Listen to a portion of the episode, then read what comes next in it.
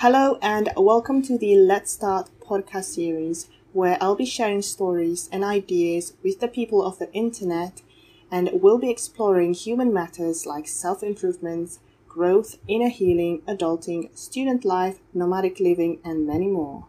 I'm sure everyone is talking about it the coronavirus. It has become everyone's topic in every branches of life the world of academic, entertainment, business, online, and even at the dinner table. No one is left untouched or unaffected. Today, when coronavirus directly touched my life, was when I was supposed to be back for my semester 2 at uni. But the university informed us that the registration day and the lectures were all cancelled. So my parents asked us to come home with them right away because they were about to go back anyway. So we did, and we only learned the night when we arrived about how a nationwide lockdown is put in place, and the government had also imposed a restriction of movement order the day after. What this means is that no one can enter or leave the country at the moment apart from those who are coming back, and on top of that, um, any mass movements or gatherings across the country are also banned either for the sake of religious um, events or entertainment uh, or music events. Of course, all of these measures um, are taken to slow down the spread of the disease after they discovered that there was a huge spike in the number of people affected in late March. So you can only imagine the panic and uncertainties that incurred, because to be fair, no one expected this at all, which is strange considering how um, close Malaysia is to China but the end results are we have families separated, students who don't manage to come home, foods and essentials not stocked up. Um, what's even worse are the shortage of face masks and hand sanitizer. It is obviously a crazy time for everyone. At the moment, the protective measures amidst the COVID 19 pandemic are not getting complacent any day soon. Rather, we have to abide to social distancing and studying and working from home. For those who observe Ramadan this year, it'll be even more of a challenge. All of this combined will inevitably affect our lifestyle habits, such as amounts of workouts, uh, meal times, and especially sleeping pattern. I can't tell you enough the tremendous amounts of stress I am being put under right at this moment.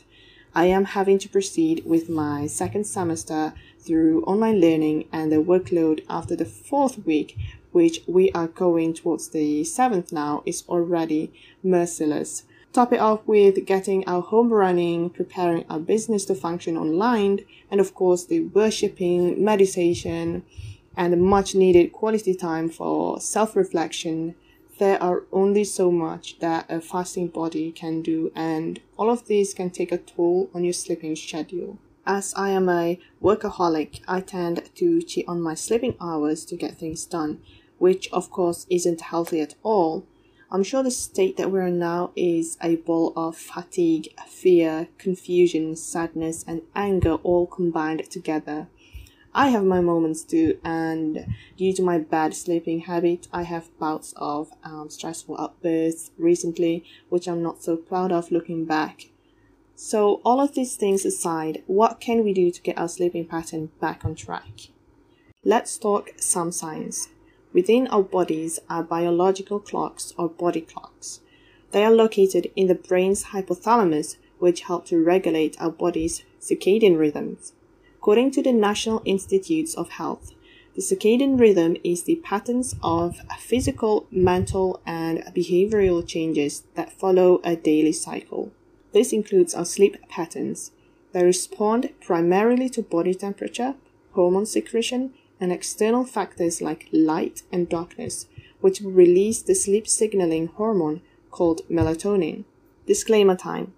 I have always been suffering from insomnia since the longest time, but with this sudden change that comes with lockdown, it has made my sleeping habit worse.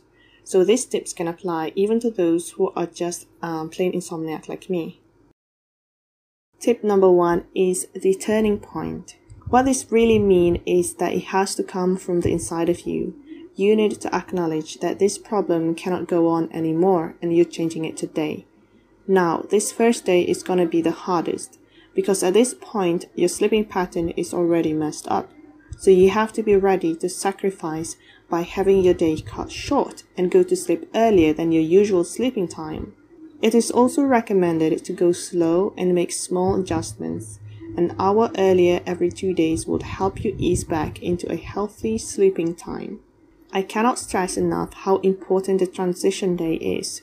For the coming days, you'll eventually have your average 8 hours of sleep when you wake up the next morning at 6 o'clock, all fresh and ready for the day. Tip number two is a sense of purpose. Our brain requires instructions, and so you have to set a time to get up and rely on your alarm to wake you up. Do not hit snooze, wake up, dress up, and be ready for the day. Finding a sense of purpose to get out of bed requires changing your state of mind. Maybe writing a daily planner or journaling would help in organizing your day and make you look forward for tomorrow. Tip number three is make bedtime inviting. For some, bedtime is always a stressful experience since childhood. I know for sure I was one of them. But when you're an adult, you're in control and you can create a relaxing bedtime routine. Then you look forward to sleeping. Here are the list of things that you can do. Have a comfy bed with fluffy blankets or some soft toys. Create a night mood by having your room dark. For someone like me, I needed to turn on my night lamp so I have that beautiful orange or red overcast. Or you can also stick some glow in the dark stars on your walls or on the ceilings. If you're in a hot country, you've got to turn on the AC to cool off your room before going to bed. You can also play some white noise like the forest sound or rain sounds. You might want to drink hot drinks or take a warm bath before going to sleep as well.